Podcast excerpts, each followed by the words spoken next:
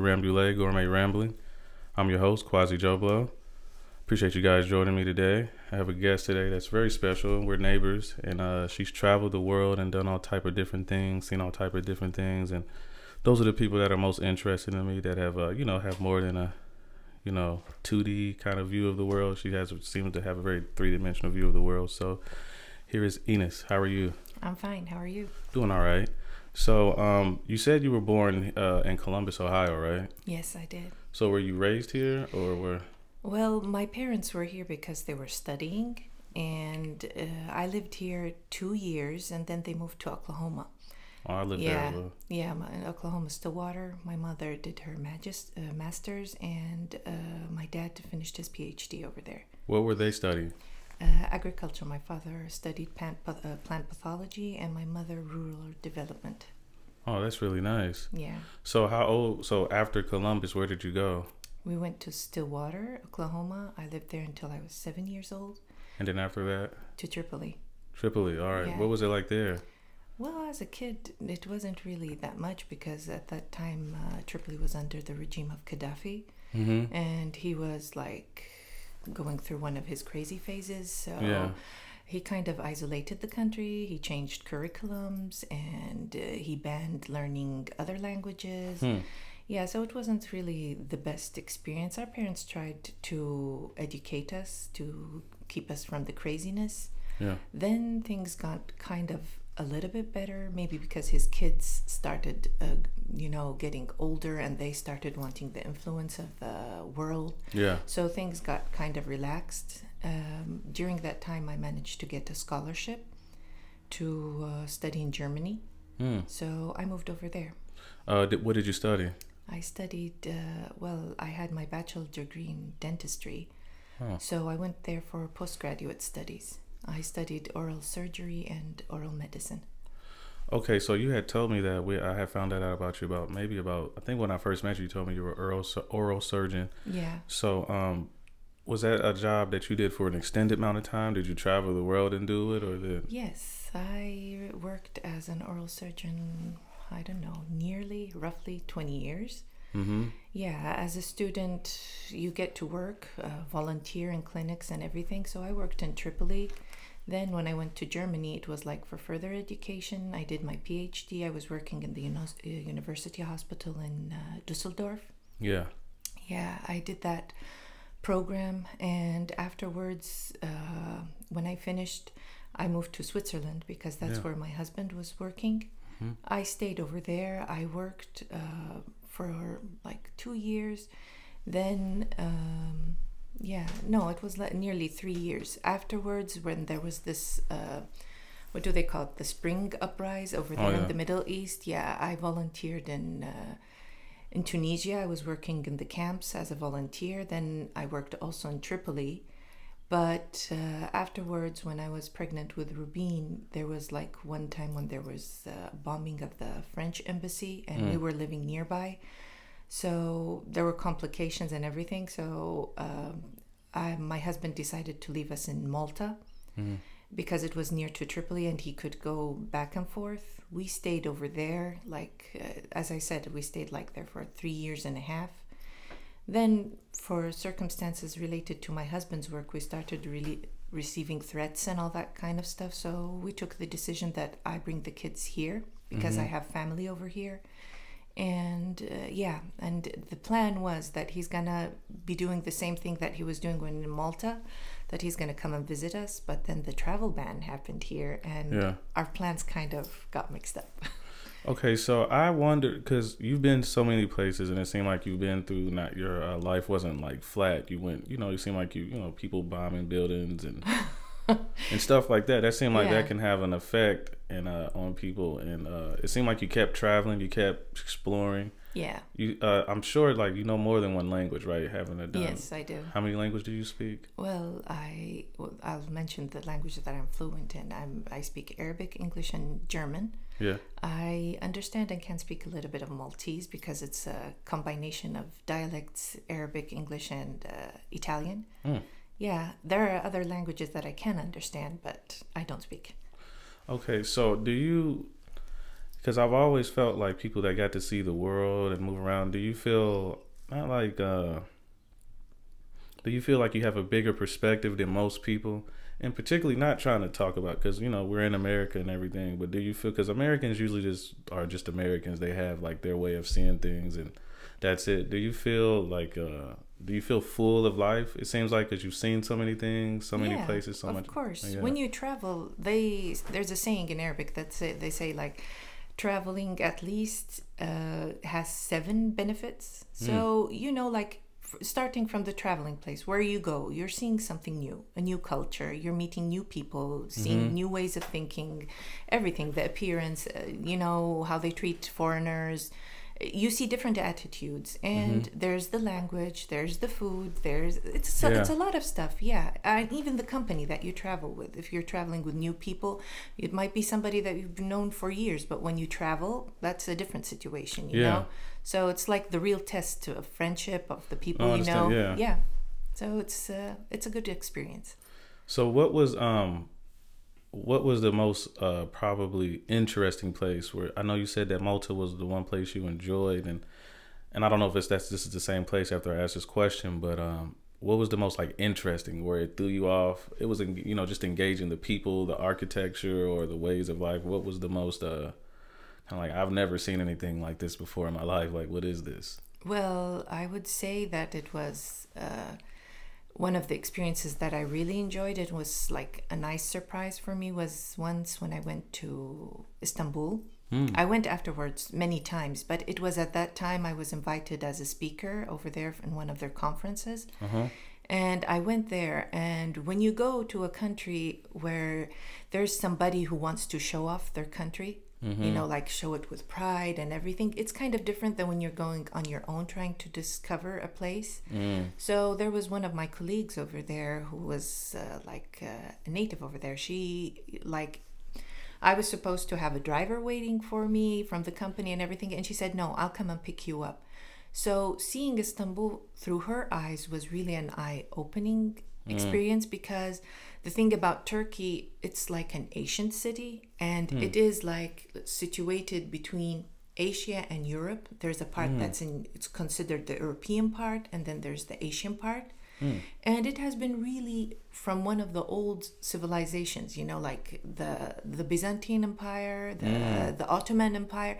So when she was taking me, I would see all these modern things like the malls and everything, and they will tell you, this place is the most highest tower. This place is so and so. But then you'll be walking and you'll see other Asian stuff, like uh, some some stuff like that would be dated before Christian time. You know, there's these water cisterns and all that kind of stuff, and you would go to this hotel where they serve you the coffee and everything is like uh, seven stars, and then they would tell you, but this at the the Byzantine time, or it was I don't remember what kind of emperor, but they were telling me that this used to be a prison.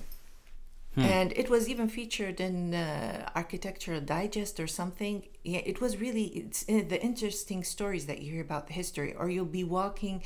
She took me to the market, and then we would be walking, and she would say, "Well, this is the the French street because it used to be like occupied by Napoleon came for an extended period of time and stayed over there. You would see the French architecture. Then walking, you would see like this big wall, and she would tell you, no, the Spanish people made it when it was their place because they were trying to protect the city. And then you would mm. find another ruler came and he extended the borders of the city, and they kept everything. Yeah. So it's really an interesting thing, you know. So you never, there was never a dull moment. Like I would be walking, what's this? And it's just like every street or every valley you walk through, it's a new piece of history, and Yeah. it's completely different. So you get transformed through one time to another. That was a nice experience for me. That sounds like it. So, what is about food? Because I'm like, I'll drive and even have plans to fly places far away just to eat. I like trying things and tasting culture, cultural, just like interpretations of you know meat, vegetables, and desserts and everything. So, Yeah. uh, what is uh the most? What is the nastiest thing you've ever eaten, and what is like the best thing that that you? Nastiest? No, nobody could force me to eat something that I don't want. My husband is the one who's adventurous, who likes trying stuff. Yeah, But for me, if it's not well, the thing is, I'm kind of selective because I have certain allergies. Mm. But um, let's say when you're traveling, you have to keep an open mind. Mm-hmm. So there are, I would say, like everywhere, I loved something, and like you can start. The Italian cuisine is something that Yeah. everybody knows that is really delicious. The Span in Spain as well. The Turkish cuisine also. The Middle East, like let's say the Lebanese, Syrian. Um, the cuisine is very flavorful. North Africa, of course, they have their own dishes. Morocco, uh, there is something everywhere. I mean, like even the Asian uh, cuisine, they have a lot of. Uh, I was introduced by my husband to Thai food. Mm. There's a lot of dishes that are are nice. The only thing that I couldn't even look at was in Paris and in Malta where they eat snails. Mm. I can't look at Is that that. escargot, right? Yeah, Yeah. yeah, But uh, every country cooks it in a different way, you know. Mm. So that's the thing that I couldn't look at. You know, like my husband was eating it, enjoying it, and everything, and I just like, mm. he was like, "Would you like to taste?" Mm, mm, mm. Yeah. Don't show me that part because he's like enjoying getting the flesh from inside of the shell, and I was like, "No, no, no, no, I can't do that." So are they big snails? Or are they small? Like no, uh, they're kind of small, and they like cook it in front of you. They dip it in some kind of uh, hot water, and then they put some kind of sauce on it, and they have special um, cutlery to get the thing. But it's not something that I would like to. Yeah, I've always never understood that in the uh, caviar. I don't. Isn't that the eggs? The Yeah, fish eggs? yeah, I Have you ever so. had that? No, Yeah. he would eat it. It's the same thing like when I lived in uh, Switzerland and in Germany. They are so proud of their cheeses. Mm. So there are certain cheeses. I love cheese, and I would enjoy going with my husband to the Gouda village or to Emmental village just to watch them. Uh, to, to buy fresh cheese or so. When I went to Amsterdam in Holland, they they have to take you to one of their cheese factories as Oh, part really? of the Yeah. day tour, and it's interesting. But for me to go and eat a type of cheese that has worms in it, you know, and they're telling you that this is like gourmet food, no, thank you. I don't want to try that. That's crazy.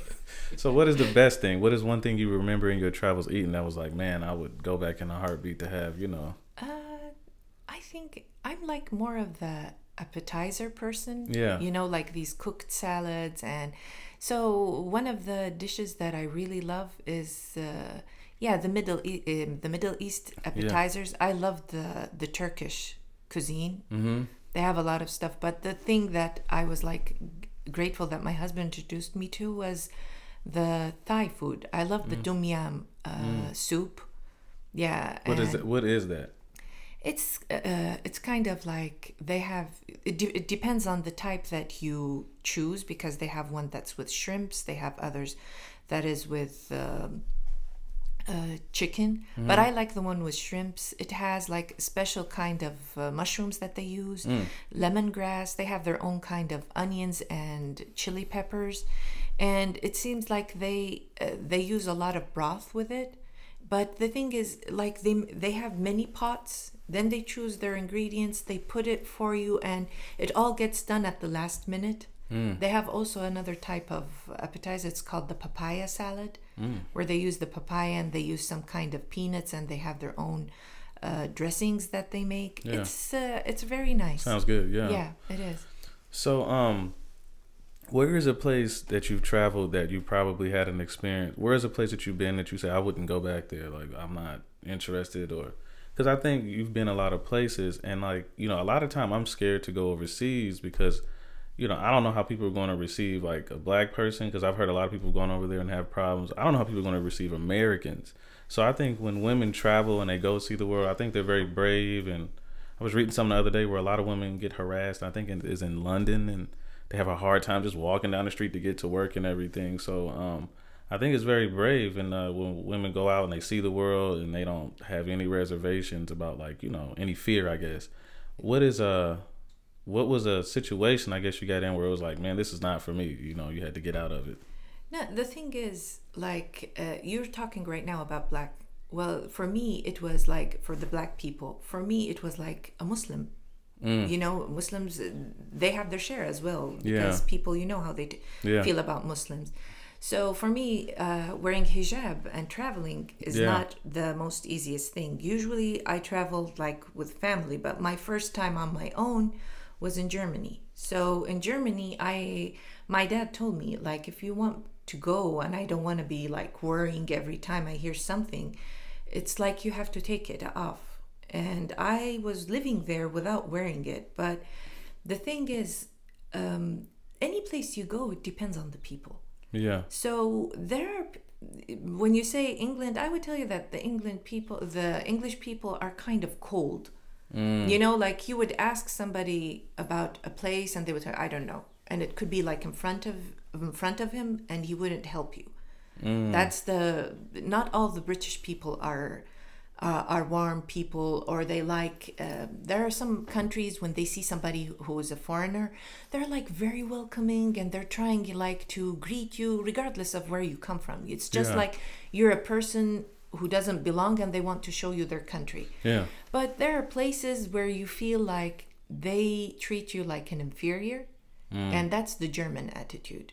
The German attitude, especially the older generation, they they don't like anybody who doesn't belong to them. Period. Regardless okay. of where you come from. If you come from Italy, they're looking to you as an inferior. If you come from Turkey, if you're a Muslim, uh, that's worse. You know, although their laws let's say and their on institutions like the university or whatever they are welcoming and they Yeah. have all these kind of things that facilitate people coming to study in their country because they want people to come and see they are you know like they are ahead of a lot of countries in Yeah. their in different aspects but the thing is like because they speak german and there are not a lot of german countries uh, german speaking countries so they want people to come and study and work with them so that they feel that they have this international aspect so if let's say a foreigner applies for a job and there's a German, the the foreigner gets higher chances of being accepted Mm-hmm. because they want this feeling of an international team. Yeah. Um, but let's say uh, the people themselves, they're not that open. Mm. So that's one thing that I never felt comfortable living in Germany. I didn't feel comfortable working with the people. Although I remember on my last day working at the on the job, my professor was crying, like, and uh, he was like, uh, "Oh, we never had somebody like you, and we were gonna miss you, and nobody will come who will be like you, and, and that all kind of that stuff." But I was like, inside, I, w- you know, I was smiling and saying all the right words, but inside, I was like, huh, "I will never forget how your team treated me when I came Yeah. at the beginning. They were trying to make my you know, although I wasn't, I have to mention that I wasn't receiving any money from them because uh, it was if I was working for free. I was getting my scholarship money. But they made, at the beginning, they made every day that I went that I would go home thinking that I'm going to quit. They, they were like you would ask a question about something and people wouldn't uh, answer you. They would ignore you. They would try to f- find fault in everything that you were doing and expose you. You know, like uh, it wasn't easy. So that's the th- place. Although the country's beautiful, there's a lot of nice places to go, but I don't miss it. So is it a you think is it like a are they just severely loyal to Germany and they don't mess with anybody that's not from Germany or is it just racial cuz is it It's kind of racial. mm, You know, they have this attitude. They they are racial, and it's not like they love their country and they want to work and they no, they're lazy.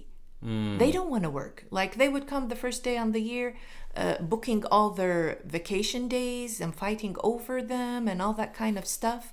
And then they would sit and they don't want to work. But when it comes to conferences or scholarships, then they think that they are uh, that they are the rightful people for it. mm, But they would take credit of your work and call it their own. They have no shame in doing that. hmm. Yeah. So, um, I know my mother was in Germany, and I always thought it was interesting. She was pregnant with me, with me while she traveled Germany. My father was in the military, and uh, I think she was about 21, 22 when she was pregnant with me. And uh, I never really hear her talking about if anybody was racist towards her. She always tells me the story about how this man would always beg her to leave my father uh, for him to go like you could just be with me you're so beautiful so i think it's is it a certain part of Germany you have to be in? Is it a certain... Well, the east part of Germany is the worst. mm, but the western part is uh, kind of better the younger generation you feel like uh, they are um, they're trying to um, pay you know like they feel more guilty so you feel like they're trying to treat foreigners in a better way the Oh, younger generation yeah.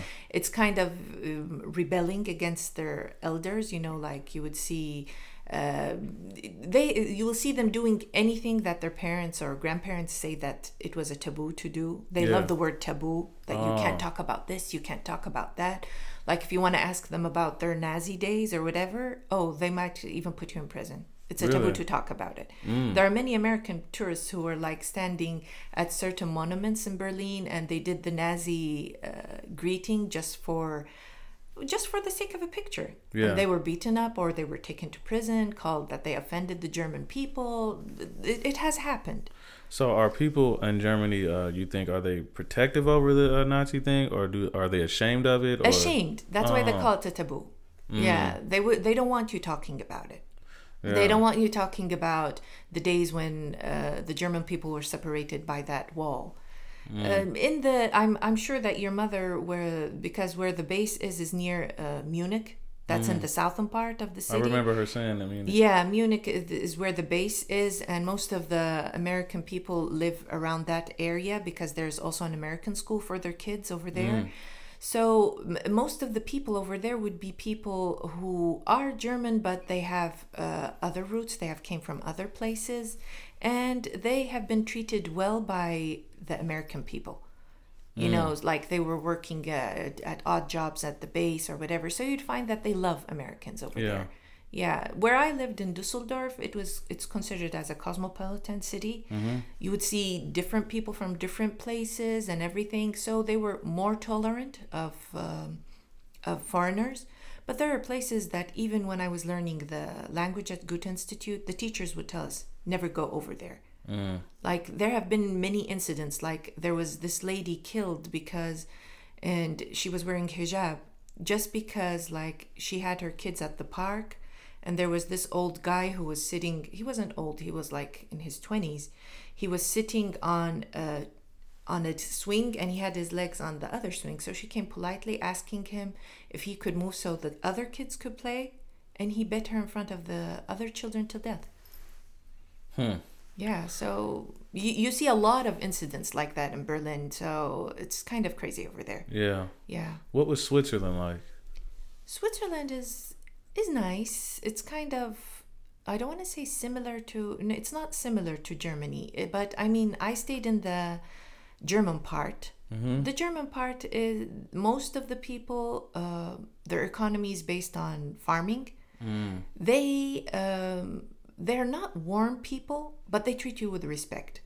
Their laws are fair.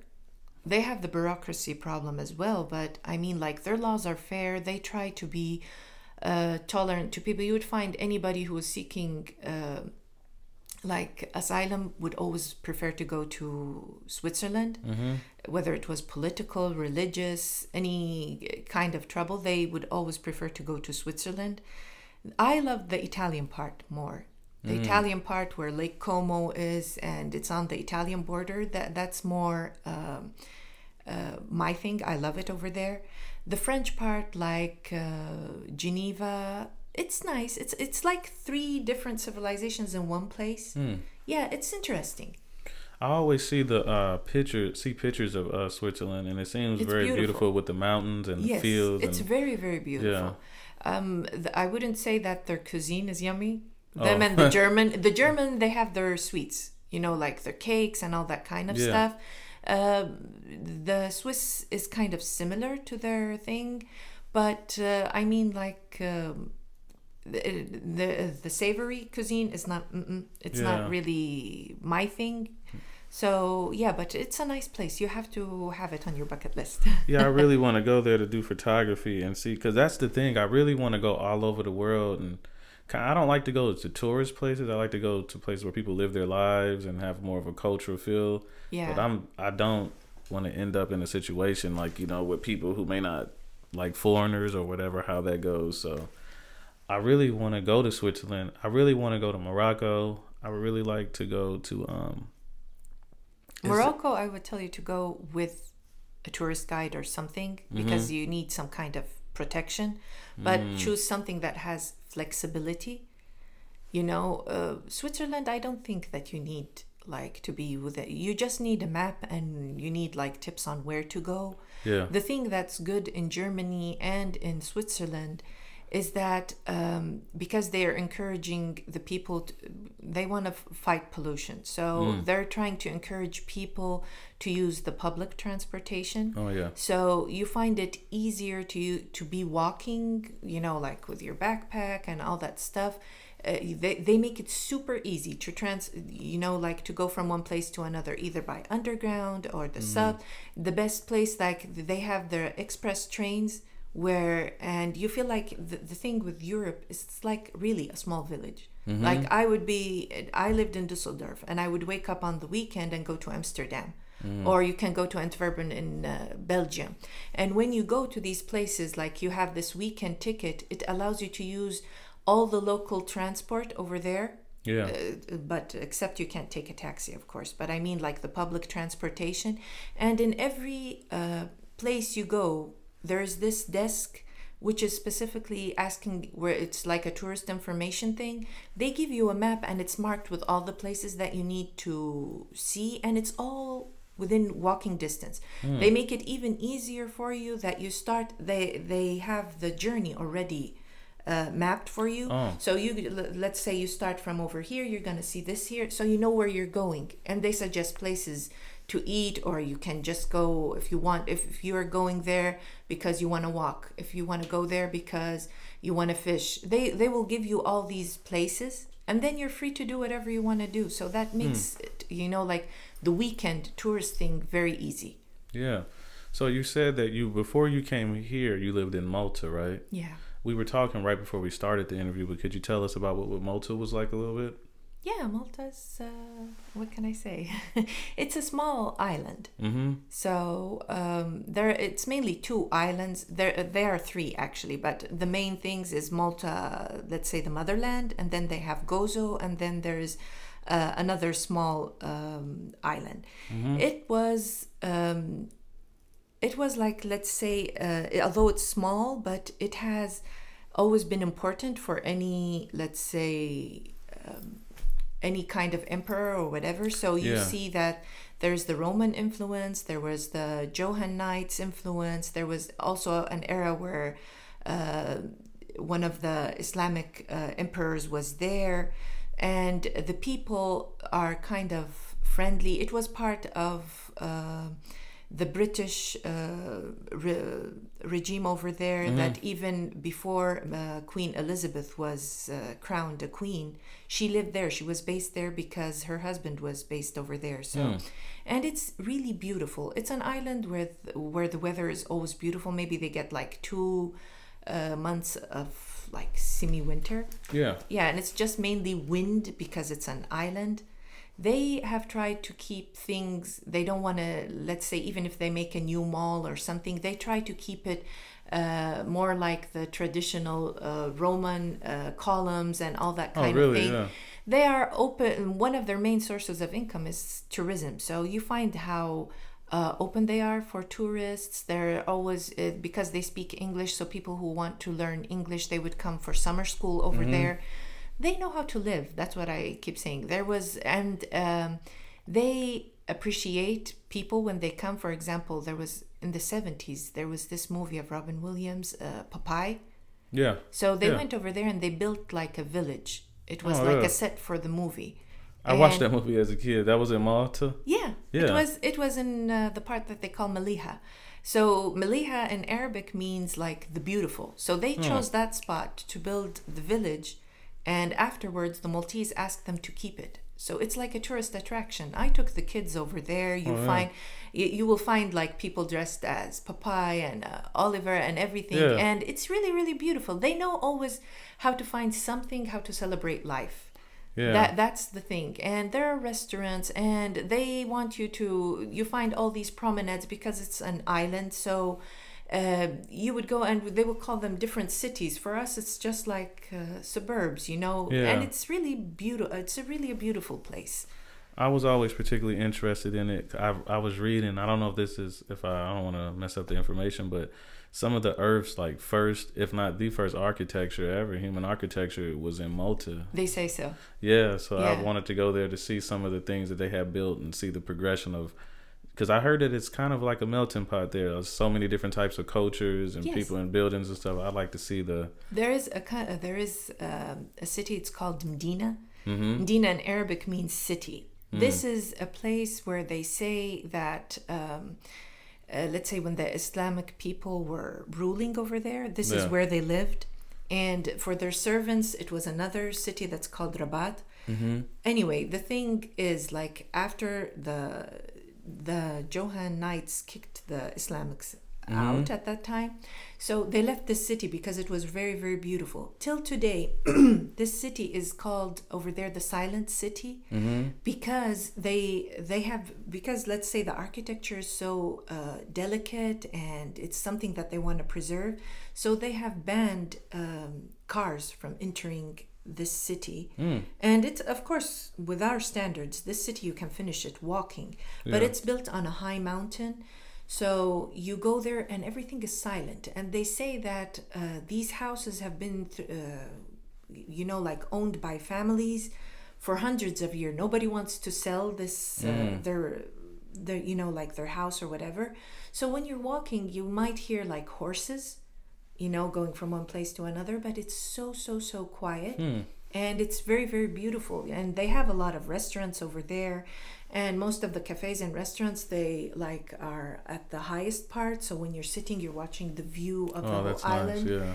yeah, it's very, very beautiful. There's always somewhere to go. It's either the beaches, uh, there are the restaurants. There's there's a lot of stuff. I feel like there's no wasted uh, no wasted land with them. They're trying to use yeah. everything, and the people themselves they're very beautiful. If they see a kid like you're going to a shop, you would think that.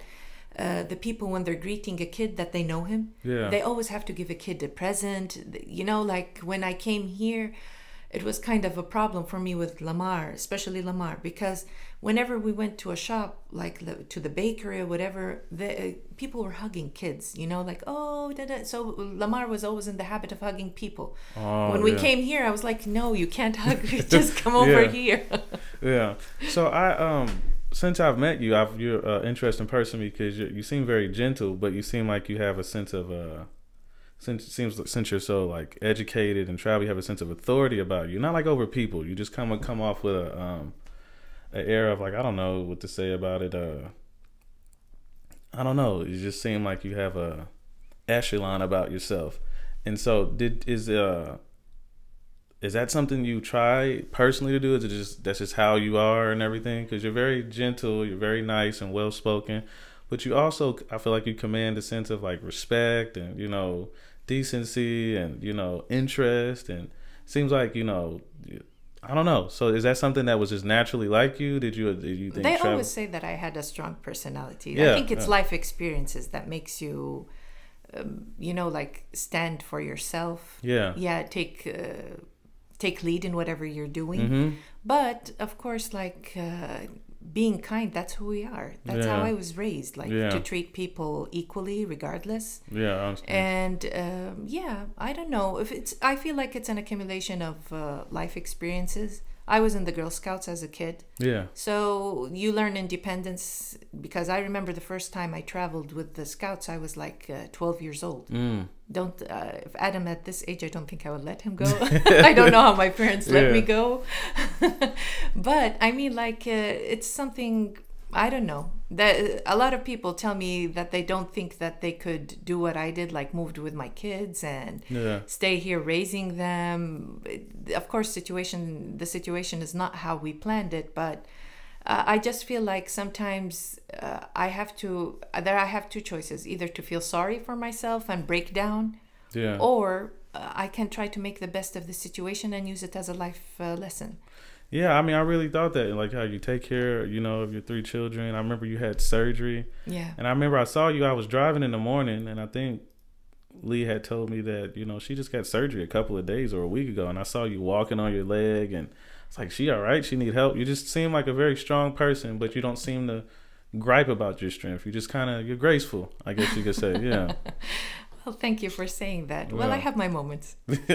yeah, all like if you saw me last Tuesday, I, you wouldn't say that I was really that strong, but yeah, yeah, but I, I have my moments, but I always like believe that God is with me. yeah, Yeah, and that keeps me strong. I keep saying that these are tests that it's just like um, God gives us tests to see how we will react. If I believe in Him and I will have faith and be strong in my beliefs, or if I will crumble. yeah, And I've seen, I like to think that, let's say, I, it wasn't an easy life. I had a lot of life uh, lessons or life tests early in my life, so I keep feeling if I went through this and I and it passed and I managed to overcome this, then the, then this is something that I can do. That's Okay. how I keep thinking, and I keep saying like as you said, I was an oral surgeon and everything. I put that on hold for my kids. Yeah, and uh, I'm not going to sit here like because I moved over here and the degree has to be recognized and it's not recognized easily. So I have to go through a process which I chose not to do. So I'm not sitting let's say crying over spilled milk or whatever I try to find something because I believe that I'm teaching my kids by my Yeah. actions Yeah. so I try to set a good example yeah. yeah So, um, being an oral surgeon, I know is that did you you were extracting teeth and you know I mean what were you particularly doing as oral because I, I think sometimes oral surgeons can be they can do different things or whatever Yeah. Well, there is like a difference between oral surgery and an oral maxillofacial surgeon. So in Germany, uh, it's kind of different than here in the States. If you are an oral surgeon, that means you studied dentistry. If you are a maxillofacial surgeon, that means you have to go to medical school, medical school as well. So I didn't do that. I just studied dentistry. So over there, their specialty is called uh, oral surgery and medicine. In other places, oral medicine is a different department and oral surgery is a different department. So what I did, I did these two departments together. Oral medicine is like all these lesions that you're seeing in the mouth, um, gum changes, anything related to the mouth area. I was like, I had a focus point on pre-canc- precancerous or pre-malignant lesions because in the department where I was working, they were working on a part, uh, on a type of diagnosis uh, where you could um, know if this area was liable to be uh, malignant by brushing um, certain cells of the area, and then they had a certain caliber. So they could determine the risk of the cells turning into malignant cells by using that thing. And yeah, you were we were diagnosing like let's say uh, patients who need to go under uh, chemotherapy or uh, under surgery for certain. You had to eliminate any focus of infection. We had to make plans for them so that they their treatment doesn't relapse or no complications arise. Plus, the surgical part, of course, it involves extraction of teeth, uh, any um, re- the surgical removal of teeth or wisdom teeth. If there were oral lesions that need to be biopsied, we did that. Um, then there is like people who, for example, need to get dentures and they need uh, pre-prosthetic uh, de- uh, surgery. We did that there was also the part there was at that time it uh, they were doing a lot of studies on implants and everything so i was involved in that team but there was the thing because like the german they like to think ahead. So uh, the way that there is periodontal diseases with the teeth there's also inflammations and infections related to placing implants for a long time which is called peri-implantitis uh, at that time they were looking for different ways to treat it. So i was with a team that uh, were using laser treatments. And my phd uh, thesis was re- related to using w- a certain type of lasers in uh, trying yeah to treat this type of infection So with uh, did you guys have to um, because using lasers, did you have to study like the science of lasers and everything? That have to get in there and have to be precise and Yep, yeah, you had to study the the nature of the laser that you're Yeah. using, and then there are different actions. Some are cutting, some are using the, you know, like there are different ablation actions. There's other kind of actions that you use, and then you have to study it, of course, uh, let's say you don't go ahead and start it on humans first you know Yeah. like you have to uh, use they used to do it on animals Mm. they used a lot of sometimes there were certain things that d- didn't agree with the laws in germany they would go and test it at another country Mm. then after that when they get grant permission they use it on uh, study patients of course who knew what they were getting through but because they were paid they were willing to participate in the study Yeah. yeah that was and then you get involved in publishing the results of your study at different conferences and yeah it was an interesting part at that time yeah, I, when I was uh, the earliest form of me studying, specifically going to school, I was going to school to be a brain surgeon, mm-hmm. and uh, I mean, I took the class. Well, I didn't. I was like 16 years old in like medical school training programs and stuff. And I remember Mhm. when I was like about 17, I did another scientific program where we were uh, taking these cubes about this big, and we were uh, they had rat uh, brains in them. Mm-hmm. And uh, we were sliced. We had to take this machine and slice them very thin to study the effects of uh, yeah deep sea water pressure on human beings because they were trying to figure out if they could go deeper into the sea and Mhm. explore that. So I just um, it's so in because I know that after studying medicine for so long and being into it, and I um I know it just gave me a certain way of looking at things, the body or just even the world. Do you does that part of studying medicine or just the body in general does is it with you? Did it grant any way of you still looking at the word or is it just behind you? no you use it Yeah. You do use it. Yeah, I use it a lot. Like right now, um, of course, it came handy for me because right now, what I'm working, I'm working as a medical interpreter. Mm. So when you hear something and you're trying to interpret in another language, you know how to. There are sometimes things where you don't have to interpret uh, word by word. You have to give the the meaning because sometimes if you're interpreting word by word the other person in the other language won't be able to understand it but if you're giving them the exact meaning but using other words you're not using the exact word but you're giving the general meaning which means that you're accurate if you can understand what i'm trying to Mhm. Yeah. explain yeah so this comes handy because i i know how to explain things for the Yeah. for the patient and make it more clear for them especially when they're dealing with a complicated diagnosis or something like a, a risky prognosis as they say it helps Yeah. and also when i'm uh, because let's say for example when i studied pediatric dentistry i had to learn a lot about uh, children's psychology and all that stuff Mm. part of the requirements in my program was dealing with uh, with handicapped children mentally challenged children and all that thing this comes in training for example when i'm subbing in the schools right now especially when i'm doing working with the intervention specialists Mm-hmm. uh, kind of analyzing the kids or like if you're seeing kids who are trying to be manipulative you know like trying to play on the you can see through them because you have a lot of experience. And uh, plus like uh, the people around me and everything you know when you you can see somebody who's um, like having health issues or yeah it has come handy a lot Yeah, I use it mainly for photography. I can uh when I work with the models and we start working, I'm so good at almost like I can x-ray vision see the skeletal yeah system so I can tell them to do certain poses and they'll be like, "What?" And I said, "I just need you to um maybe jump out of it and twist." And they're like, "I'm going to look stupid." But in that, in my head, I can I'm going through all of the phases which I can see, you know, just the body, you know, making these motions and how the Yeah. body's going to have to recover to get balanced. So uh-huh I used a lot of the understanding of the body to get off uh, photography hmm and uh, understand how to like get people to, um, you know, just I don't know, just being really good at posing people and using their bodies is really good at. Uh, sorry, I'm thinking about. Uh, also, I was able to. I use it as far as like I have a steady like my eye and looking at things and Yeah. being able to. Uh,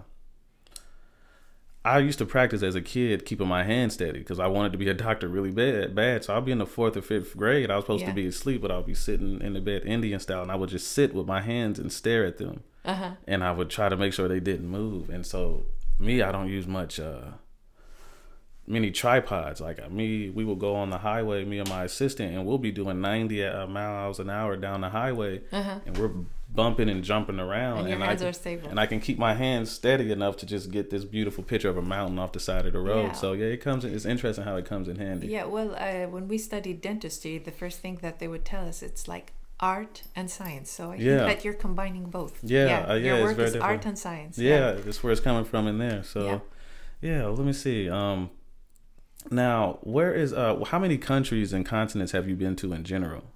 Well, Europe, of course, North Africa, and uh, North America, Asia. I just went to Turkey. Mm. Yeah, but there's like the. I would love to go to. Uh, That's probably My- why I should ask. Where haven't you been? Yeah. no, there are places. Well, my husband, of course, has traveled uh, more than me Mm. because his dad was a diplomat at that uh, when Yeah, he was pilot, young. yeah. Yeah, and um, and he traveled more than me. So there are parts that, for example, there are countries that he talks about, and uh, we're supposed to have it on our plan. Mhm. Like I would love to go and see Thailand and Yeah. Singapore, Malaysia. He always tells me that I would love it. He says also the people would uh, would impress me. Uh, Japan, he says, is something that we should do. And really want to go to Japan? yeah, Adam too. Yeah. yeah, they uh, we wanted to see the Maldives, and right now my brother-in-law because he works in Switzerland, but his firm has sent them to Zanzibar in uh, Tanzania, mm-hmm. and he's been sending pictures that are so so beautiful. So he tells me, "Oh, you want to go to Maldives, but look at." Uh, Zanzibar, that's really something that you Where's should that go at? in Africa. In Africa. Yeah. Yeah, Zanzibar and uh, Kenya, they tell me that are beautiful too. Yeah. Yeah.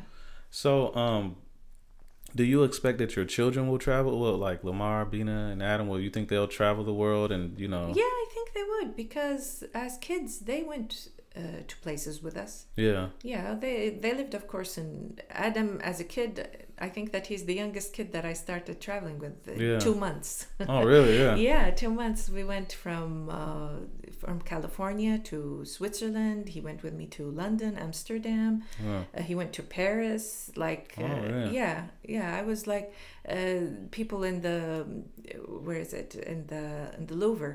People Yeah. are taking pictures, and I'm changing his diapers and nursing him over there. Yeah, yeah. he said, like, did I just go? uh, yeah, I keep telling him, you got your diapers changed in the Louvre. So, with being a mother, do you and you know you, you're well accomplished, intelligent, you know, and all a lot of things.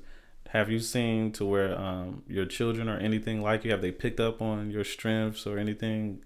I think that they have in different ways. Yeah. Yeah, because um, I feel like everybody, each one of them is unique in his own way, Yeah. and they're strong in their own ways. Yeah. Yeah. And it's they're still learning and they're still getting their characters, you know, like uh, they're being molded, as they say, by their experiences. Yeah.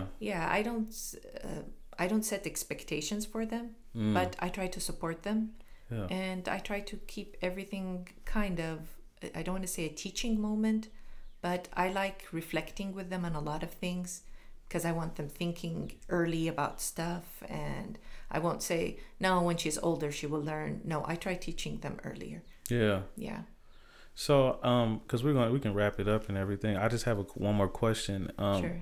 What advice would you give, uh, particularly young women that may hear this anywhere? I mean, from really young and I, you know, I'm any woman, I guess that you know wants to go out in the world and or just being a citizen. I call what what you've done as being a citizen of the world.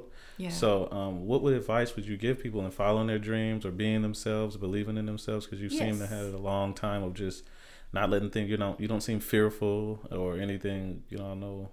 I would tell them to live their own dreams, Mm, not to be affected by expectations of others. mm, not other people's expectation. Don't let them define you.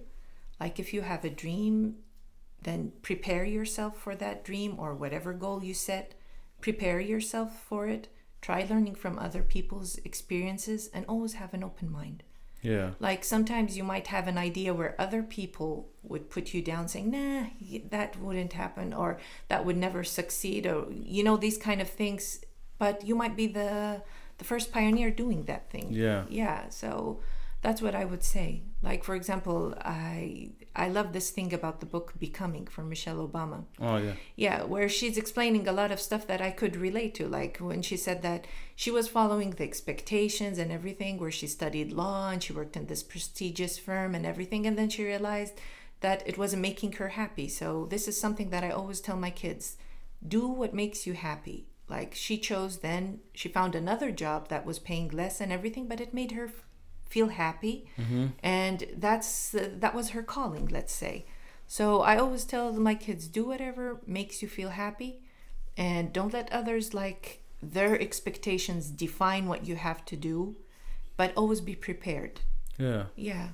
Well, I really appreciate having you, and I appreciate you taking our time. I know you're busy Thank and you. everything, so like I It's always a pleasure. Yeah, And thank you for choosing me. no, I appreciate you. Like I said, you know, it's good to have, and I always like to bring people back. So if I have more uh, questions, or if you have any other experiences you'd like to talk about, I'd like to have you on again. Sure. All right, we'll talk to you guys later.